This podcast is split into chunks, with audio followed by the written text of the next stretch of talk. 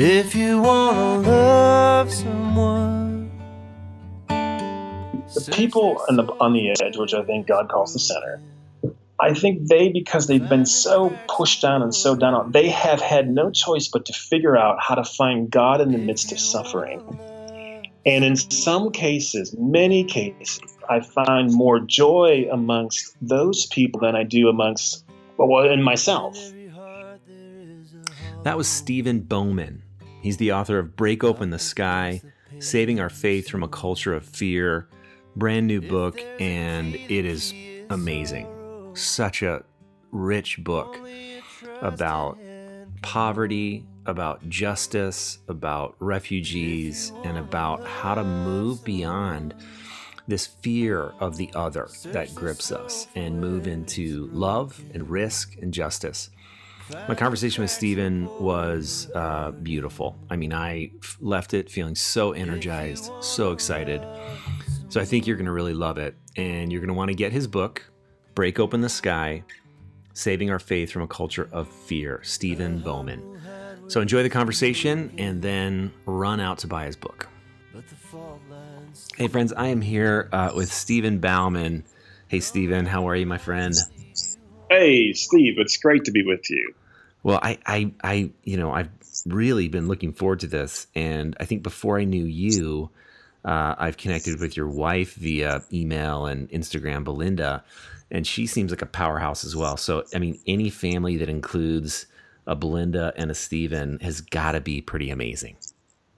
Well, she's awesome. I often refer to her as my mentor, and people think that that's sort of quaint and kind, but actually, it's like absolutely true. It's because of Belinda. I went. We went off to Africa the first time, and everything changed course. We were meant to go for six months. We stayed for six years, and it's all Belinda's fault. And uh, she's all. I have I have a wife like that. Um, that's sort of like kind of bugs you that how amazing she is sometimes. Um, yeah, so I mean, I get that. I get that.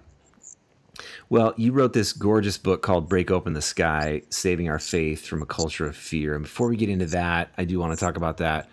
But I would just kind of like to hear your spiritual background, sort of, you know, uh, your parents and your faith in the early years. Yeah, so small town Wisconsin, and grew up um, with incredible parents, Roman Catholic. And before I was born, my mother was in a convent. She was a nun, and one of these fabulous stories. Actually, it's funny when my kids watched The Sound of Music when they were young. They said, "Dad, Mom, is this a story about Nana, about Grandma?" yes. And I'm like, yeah, actually, it's wrong. Yeah, you're right. It's pretty much the same. So she was a nun. She had a dream, and she felt she was meant to leave the convent. Her mother superior surprisingly said, "Actually, I feel the same." When they would normally try and convince her out of it, she goes to work at a local bank, falls in love with my dad. They get married and have five kids. And so I grew up in this great home. Uh, years later, now a prodigal, not because of my parents, but just some bad choices I made.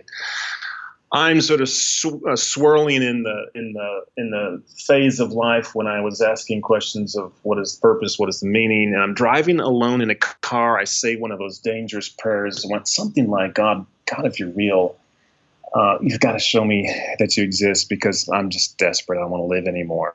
And it was on the heels of that prayer when this God just met me in a way that I've never experienced since. I didn't even know what was happening to me, hmm. but it was just spontaneously um, apologizing, saying, "God, I'm sorry. I've done it all wrong."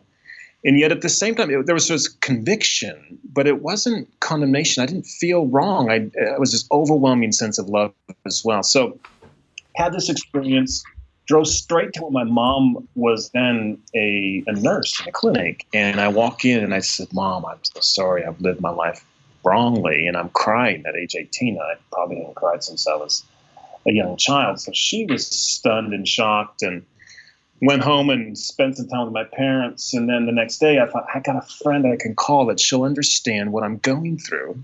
Hmm. I called her up and I described the whole situation.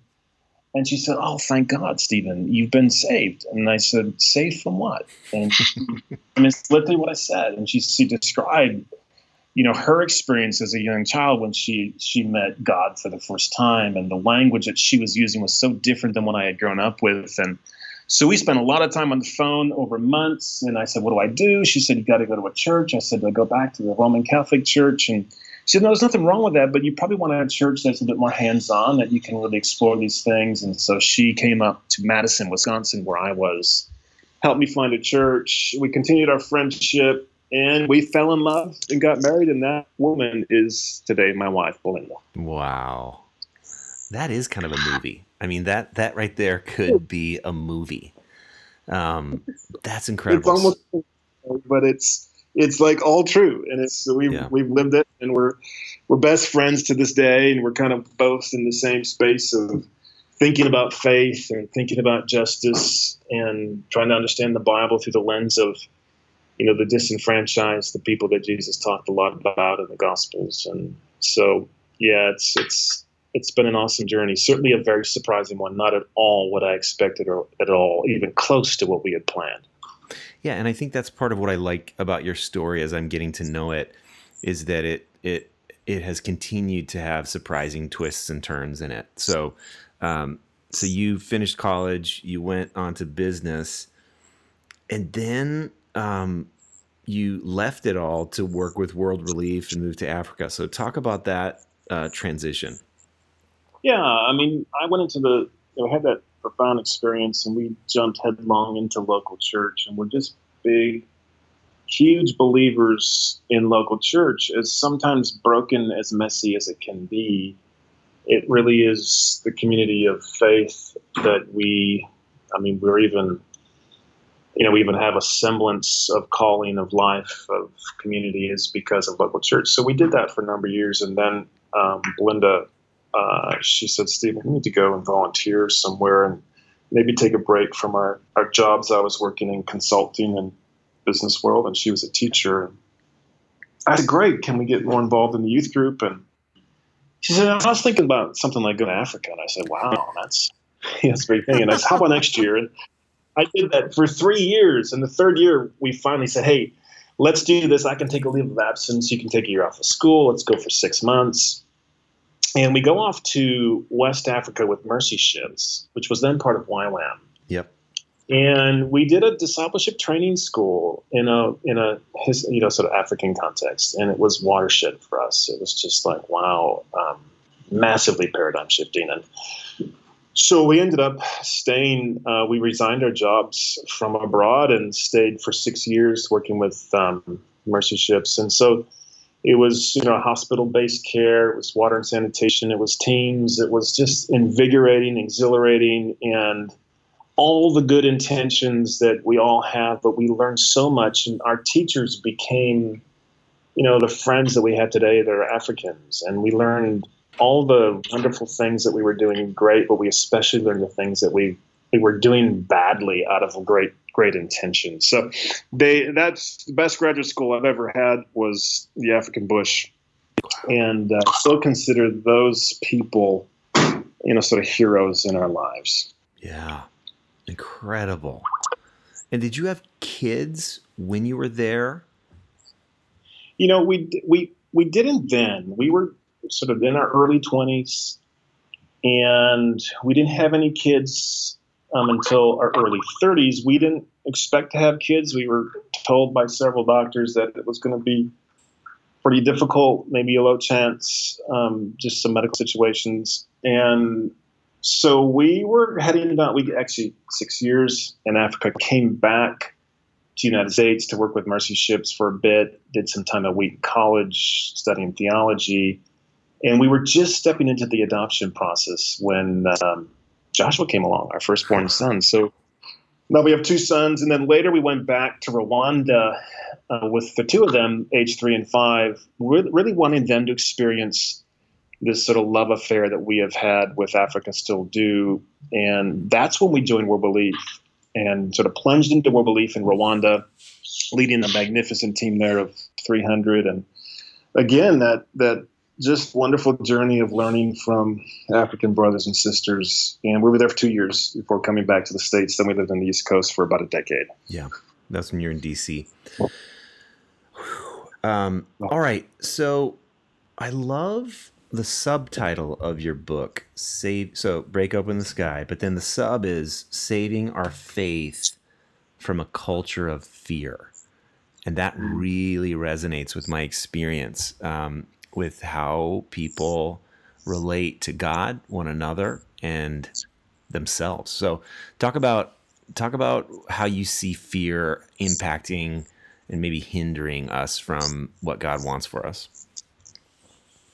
Yeah, I mean, in the last 10 years or so, I've spent a lot of time with churches, um, followers of Jesus all across um, the United States and in the world, but especially the United States, and talked a lot about you know the least of these, where we had our focus and our calling, and you know, people who are coming into our country who are refugees that have come from horrific situations and, and having wonderful conversations with so many churches that are doing extraordinary things to, in the words of Jesus, welcome the stranger. Yeah.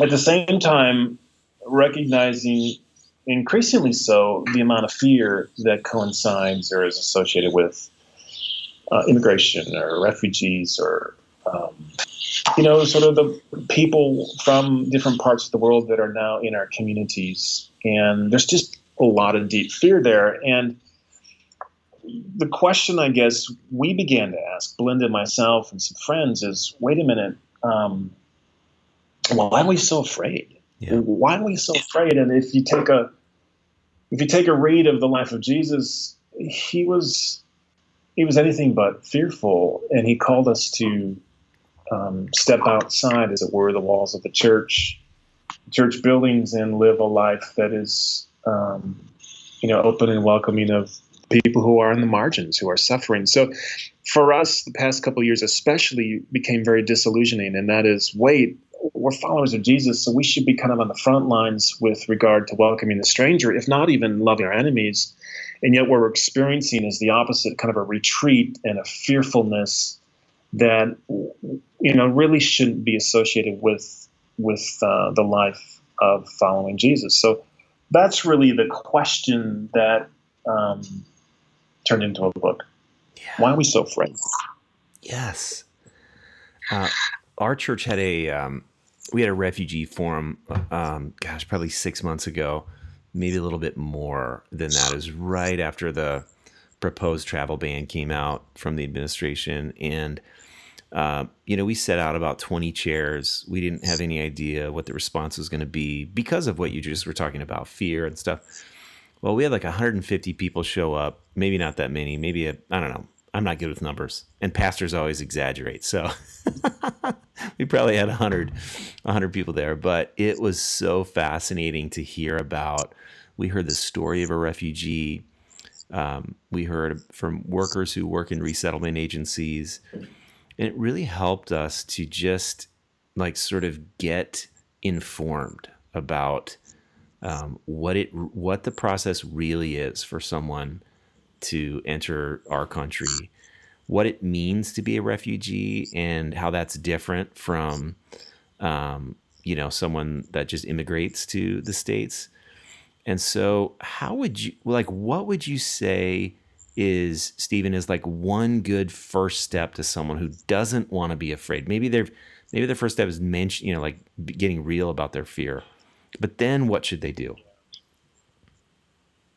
Yeah, I, I that's such a great question and so great to hear your story. I I like to say to people who are either afraid or maybe they're not afraid but they're just asking that question what can I do with a with a beautiful intention there, which is I want to live differently now, especially now. Yeah. When there's kind of this the world's attention, I think the world's attention is on the evangelical church, and it's sort of this question: What are you going to do? Are you going to yeah. live out what you've been saying, or will you be afraid like the rest of us? And so there's this extraordinary opportunity for us to step out and say, you know what? I mean, simple things, Steve, like you know, in a restaurant or the waiter or the person in the hotel that's um, from a different country or a Muslim.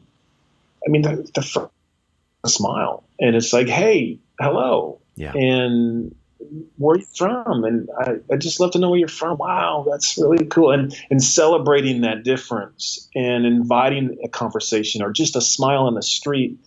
I mean, the, the impact, and I've heard these stories from um, from friends who are refugees or former refugees.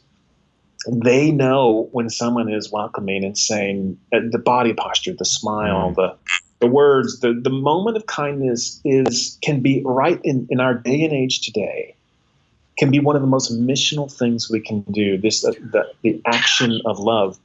I mean, so that's very simple, and I think we can all start there, all the way through to find a church like your church, Steve, and so many other in the country that are connected to refugee families, and find a way to say, "Hey, can I be part of uh, meeting a family or meeting someone?" So the really the first step, it's it's a goal. It can begin with a smile, but I think it ends with get to know a refugee or yeah. get to know an immigrant and sit down with them. And all the only question you and I have to ask is just, hey, can you tell me your story? I'd love to hear it. Yes. And by asking that question, you honor them, and we learn, and we will be changed. And it begins a relationship. It begins a place of, uh, yeah, it begins a platform in which to express gospel love just by listening. So I think everybody can do something, and it starts with a smile, ends with a conversation, and who knows where that will take us.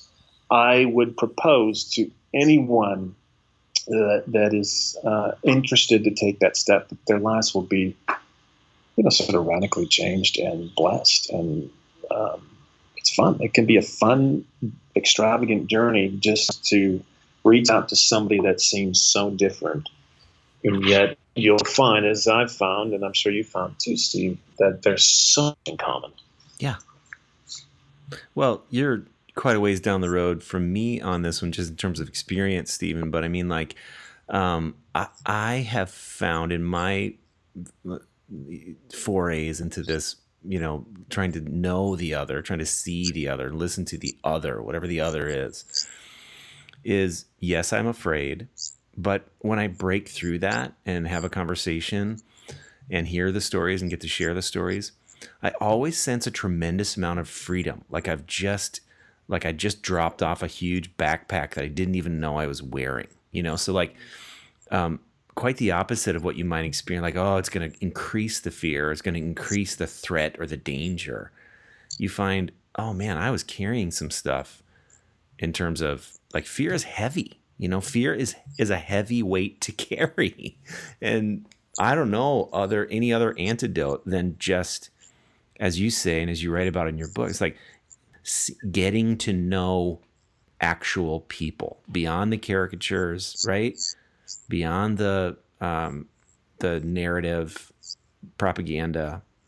Um, I, I experience freedom when I when I move into that even when I start with fear. Yeah, I mean, and and I talk about this a little bit in the book, which is the whole um, enterprise um, that's developed around fear, and it's, I mean, fear makes a lot of money. I mean, it's the best way to earn quick money is to I mean, anybody who's a journalist today knows that if you can use fear, you're going to keep your audience longer. You can get more of a response, and so there's there's uh, industry that's developed around fear. And so when I flip on the television and I go from this station or that station, either one, it's generally using the tools of fear to draw me in and keep me engaged. And so I, after an hour of watching the news, I can walk away and find myself feeling anxious and I might be doing something entirely different at that point. And I'm like, wait, why am I so anxious? And I can trace it back to the to the spirit, if you will, in the uh, in the uh, in the context of news and watching television. So fear is everywhere, and um, you know when we start with the news and then only then start thinking about what would God say, it's a little bit dangerous because sometimes we never make it to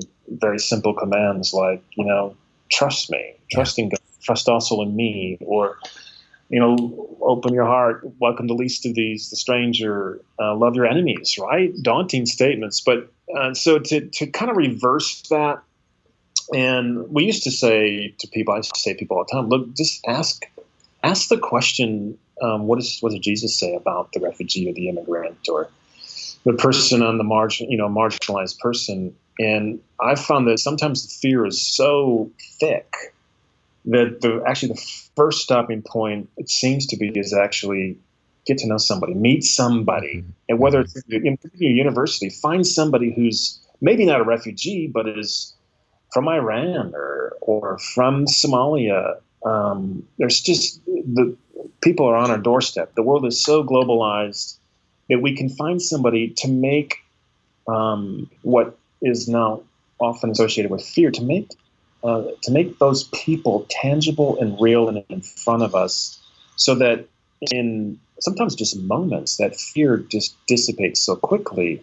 And then we can actually clear our minds and our hearts to say, okay, great, what does God say about, you know, the different parts of the world and how we're supposed to engage and and sort of come at it from a different perspective and then come back to the newscasts and then and then assess and evaluate the news and the polarization in our culture yeah. from the perspective of I know somebody, number one, and number two, I just think Jesus would do it differently. And when we do that, when we invert and we, we reverse those engagements from person, Jesus, then suddenly we're leading and we're shaping culture because we're saying, no, I don't accept that. I don't, I don't, it's not true yeah. that terrorism is associated with the refugee resettlement program because that's not true. It's just factually false. Yeah. And we can then start to lead and hopefully lead out of a spirit of kindness and love and not uh, vitriol or anger or judgment because, you know, when, a person's afraid, the last thing you want to do is judge them. Right. The better thing is just invite them into a conversation, invite them into a relationship, and we can do that as the church, and we can have an extraordinary. I think we just going can have extraordinary impact. Gosh, I agree with you so so much. Such wise words.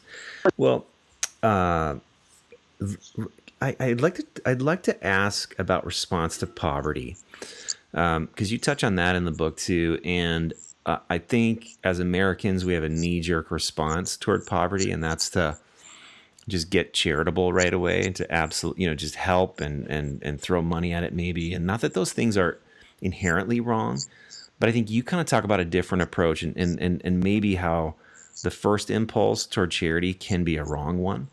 Can you talk more about that? Yeah, I'd love to. And I, you've said it you said it so perfectly well, Steve, and that is it's not that charity is wrong per se or compassion. And often it's that step of charity or compassion that leads us into a new place of relationship or thinking or understanding. And all of that is right and good. The problem with charity is if we stay there, it doesn't really change us. It, it may feel good, but it doesn't really change us and so there's been a lot of great thinking and and writing lately about the idea of biblical justice. And we've often thought about justice as fixing something that's broken or wrong. And there's an element uh, of justice that is, in fact, exactly that. But when you look at justice through the Bible, it's a relational context. It's about are we related rightly? Do we have right and good relationships across um, different people groups across different ethnicities, across different socioeconomic levels. What is my relationship to um, the person who's in the inner city? What is my relationship to the refugee that's come to my neighborhood? What's my relationship to the mom across the world in Malawi who's trying to raise her kids and she earns less than a dollar a day? Like you said, poverty. And when we think about it in relational terms, everything changes because like, oh my gosh, I have a responsibility, a relationship. And that doesn't mean we can be best friends with all these people around the world, but we can be friends with someone. And we can relate to them less of an, as an object of somebody to give to or there's a need, and more as, hey, this is a person created in God's image, and they are in need of something, but at the same time, I'm in need of something as well. And I go into these relationships um, people who have never been able to learn to read or write.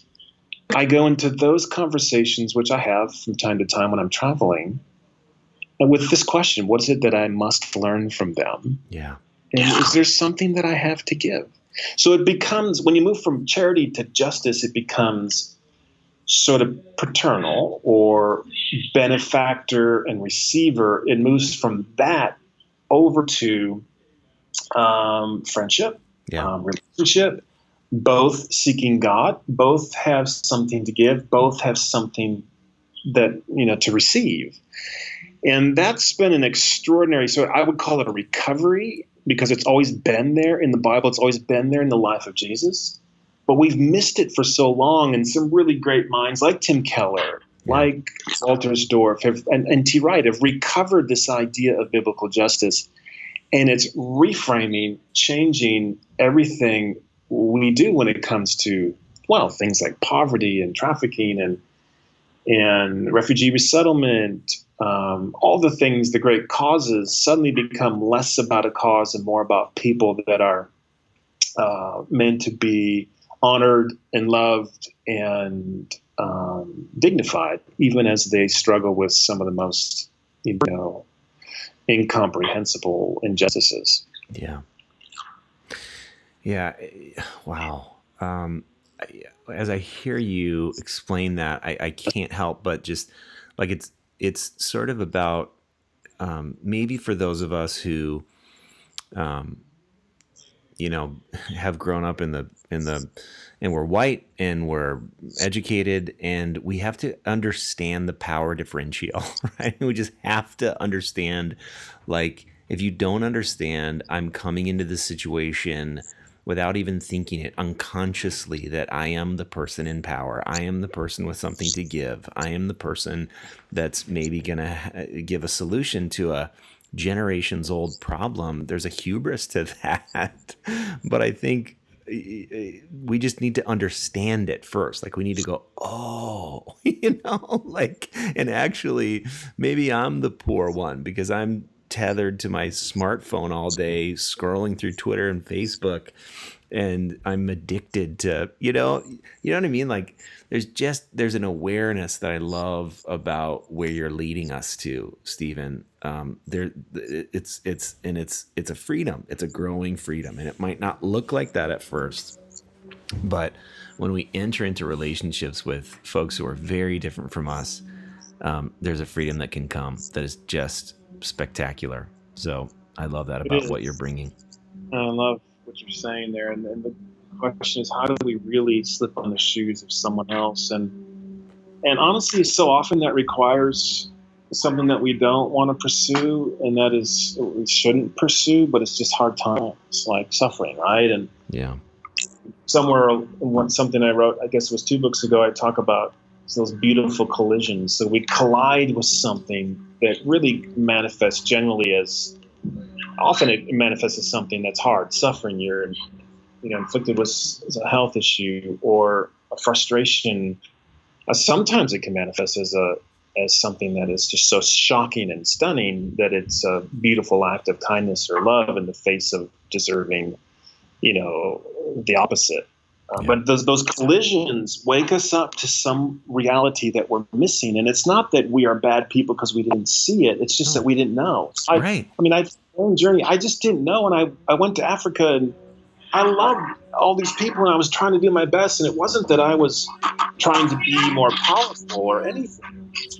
It was um, that I didn't know. So it it took some African friends a good couple years of relationship for me to ask some honest questions and for them to give me some honest answers. What does it what does it feel like when we as Americans come and we offer so much help and does it you know how, how does that affect you? Is it is it good? Is it helpful to you? And and I you know I learned from them. They said things like, well, you know, we we're a hospitality culture, we're an honor culture. Yeah. So when you come, we're going to honor you first, and we're not going to tell you you know things that may make you feel badly. And I said, well, I, but I want to know the truth as well. Okay, well, that takes relationship. Now that we've known you for a couple of years, we know you're not going to go anywhere. We can speak more honestly. But do you want us to? And I said, yes. And they said, well, when you offer help as an American, it's almost impossible for us to say no because we don't want to offend. Um, so we feel as though we have to receive. And, you know, Steve, your words before that power differential, we don't even see it. We're not aware of it as an American, as a man, as a white man. You know, we're, you know, I'm at the top of the power structure. And so God has had to use situations of collision, of frustration, of failure. Um, I spent a bit of time talking about the, the gift of failure so that I can begin to see with different eyes and learn and have an empathy that I never thought I could have.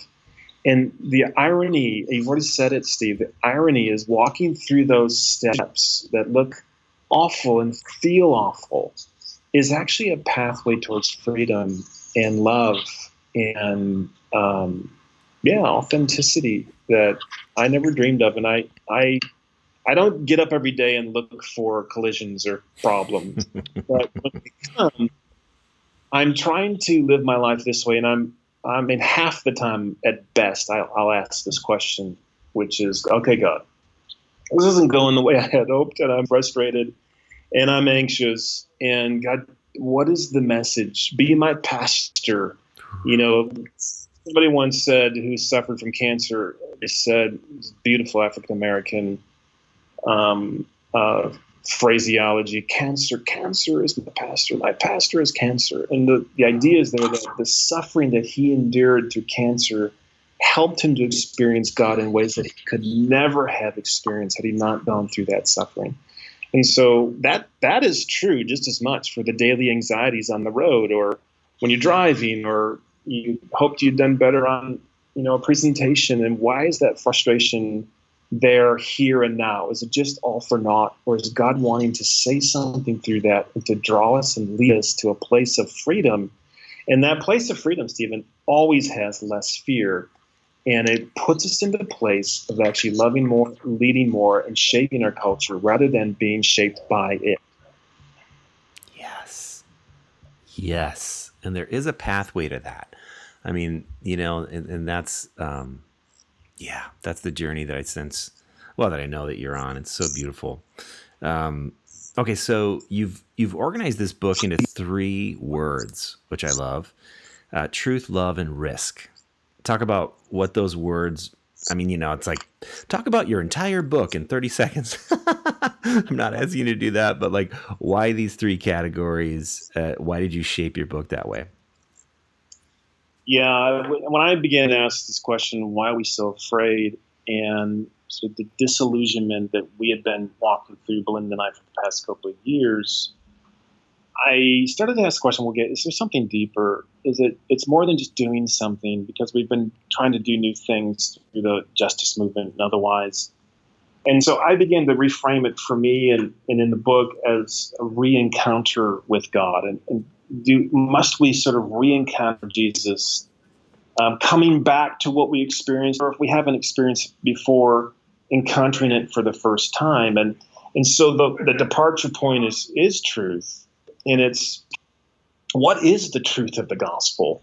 And what have we missed that has left us so afraid? Have we missed something when it comes to um, uh, to grace? I mean, what really is grace? Do we live out of that grace, or has it become more cognitive for us? You know, we were saved by grace, but what does that really mean to live out of that grace? And so, truth, honest truth, right, back to the suffering and all those questions, actually becomes an invitation to re encounter or encounter Jesus and really get to the basic fundamentals, the core components of faith, which are absolutely liberating, right? And once having encountered that truth, um, we are left almost without choice but to love more because we're more free. So we're more free to give, more free to love, more free to, well, here's one, more free to let ourselves off the hook.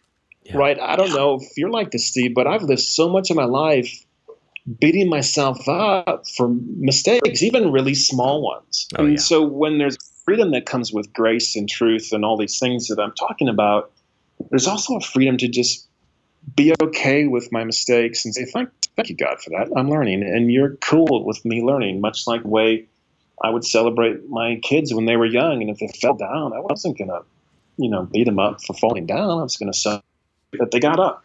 Yeah. So love becomes more of an outflow rather than a than a than a pre, you know premeditated action. It becomes who we are. Justice is not just what we do; it's who we become.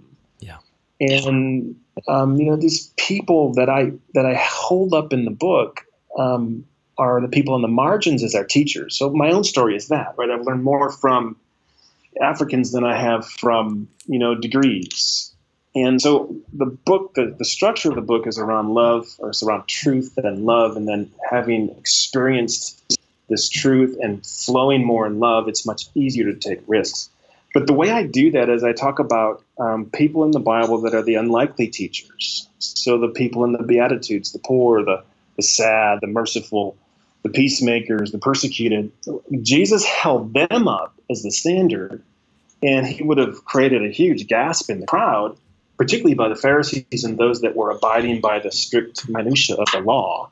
And he says, actually, these folks are the heroes. These are the ones that are blessed and happy. And so, what if we were to take that in today's context, and with all due respect to the wonderful people that I know around our country and the world, who are teachers and pastors and leaders, and I love them all, and I'm one of them. So I don't I don't want to sort of throw anybody under the bus. But I wonder if the message of Jesus is something like, yeah, those guys are great, they're great, but you can learn a whole lot more by what we tend to call the down and out, the outcast. And Jesus did that. He kind of paraded people and said, actually, this woman was a sinner and she really sinned badly. But actually, you're going to experience the most love out of the person that sinned the most badly look to her. She'll be remembered for all time whenever you think about me as Jesus. I mean, that's pretty yeah. amazing. So much of my journey has been learning from people that we would say on the margins and on the edge, but I, I think that actually what we often call the edge or the margins is actually God's center. And that's where he's actually working most strongly, most powerfully. And somehow he's saying in the places that are forgotten, like uh, Syria or Yemen or South Sudan or or countries like Laos, so that people don't think about these days much, or Niger. Uh, I think Jesus is there working in a big way, and there's actually very hopeful things happening there. And in some ways, he's saying, Come, come and see what's happening here. And as you come and see and learn, you will be changed, and your faith will be strengthened, and you'll be um, different people as a result. Yes. Yes. Oh my gosh. Beautiful. Beautiful. Beautiful. And I think, you know, even thinking about um, the rich young ruler that comes to Jesus and what must I do to inherit eternal life? And, you know, well, follow the commandments, you know, oh, one more thing. It's all you have. Um, give it to the poor. You know, I think there's like we, it's almost impossible to not hear that as this big rule that Jesus is giving. It's like saying, you know, if, if you have any any money of any kind, you're totally missing it and you're not it. Versus this invitation to like say, hey, you know, if you really want to experience a fulfilled life now, um, you need to hang around the poor. They will teach you everything it means, right, to live a full, beautiful life. And it's not, you know, so like I, I just I love how you're inviting us to see the words and teachings of Jesus in a non-judgmental, non-legalistic, you know, I mean harsh. I mean some of them are very harsh. I'm not taking the, the the strength away from what he says, but I think so often we read them through the lens of performance and getting it right and not getting it right, and we just miss the point when we do that, right?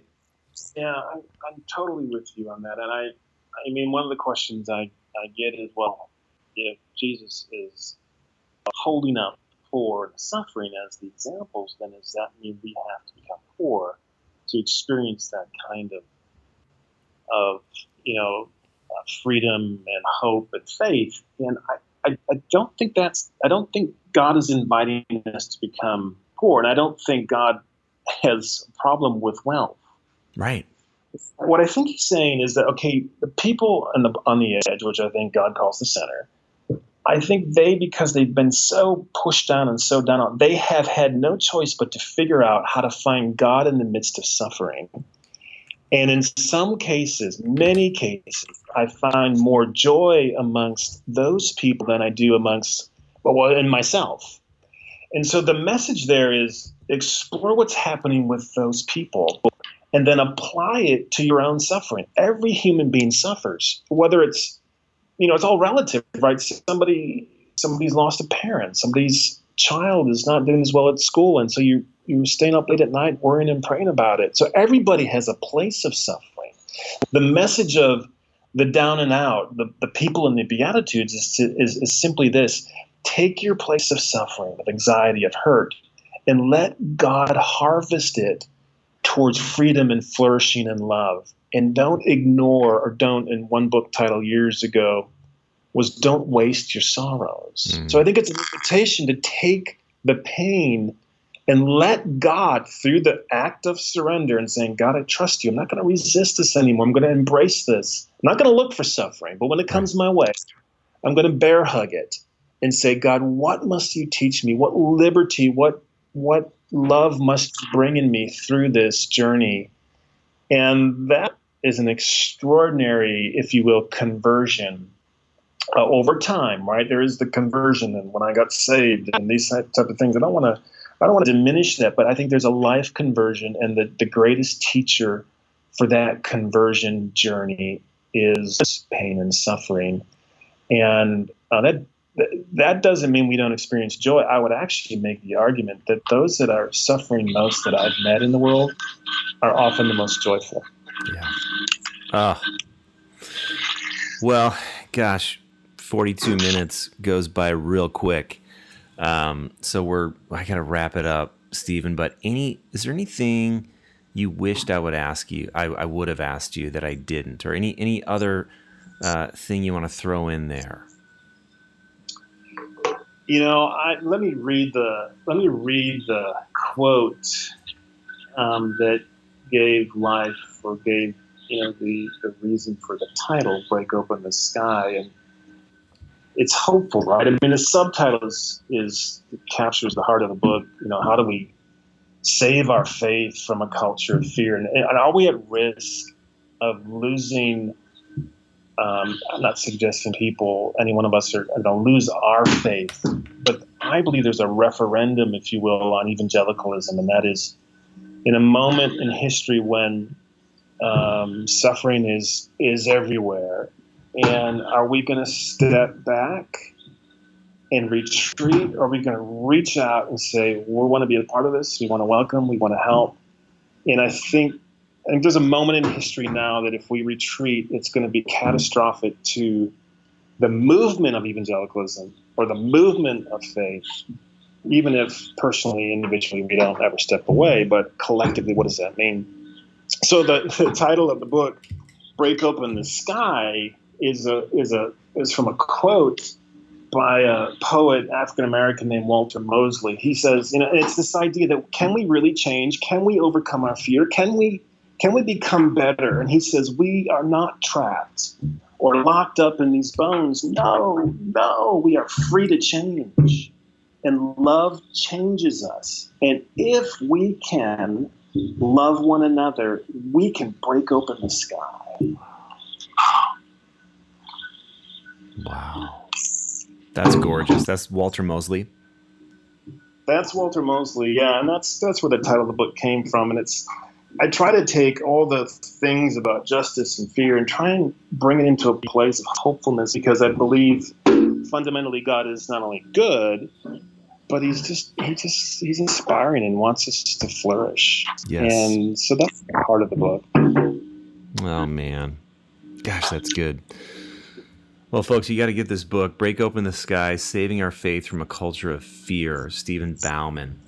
And um, are you going to be anywhere teaching or leading any workshops or anything around this kind of stuff in the in the coming months, Stephen, that I can um, yeah. point people you know, there's, there's a whole string of dates that I have to actually put up on our website. It'll go up in a week or so. So breakopensky.com or stephenbauman.com and, and you'll see some stuff there. And anybody wants to reach out, send me a, a message through Facebook, through Twitter.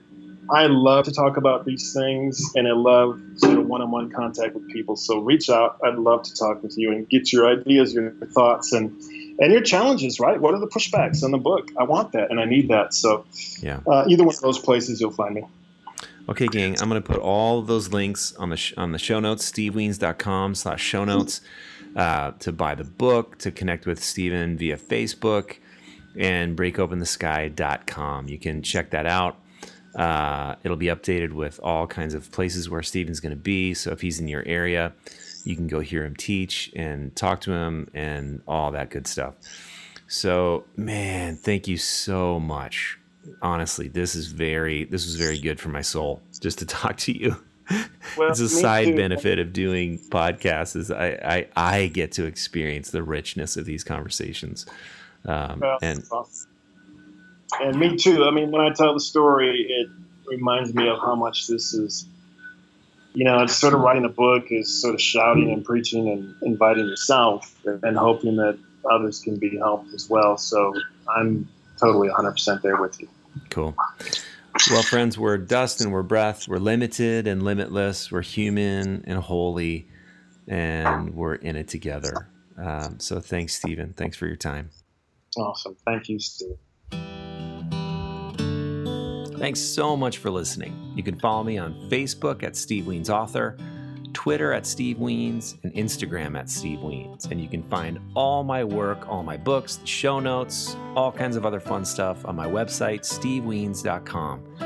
And please consider supporting me on Patreon. Lots of fun benefits for all levels of patrons. Check it out at patreon.com slash this good word.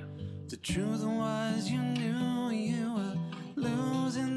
fight in your suburban backyard.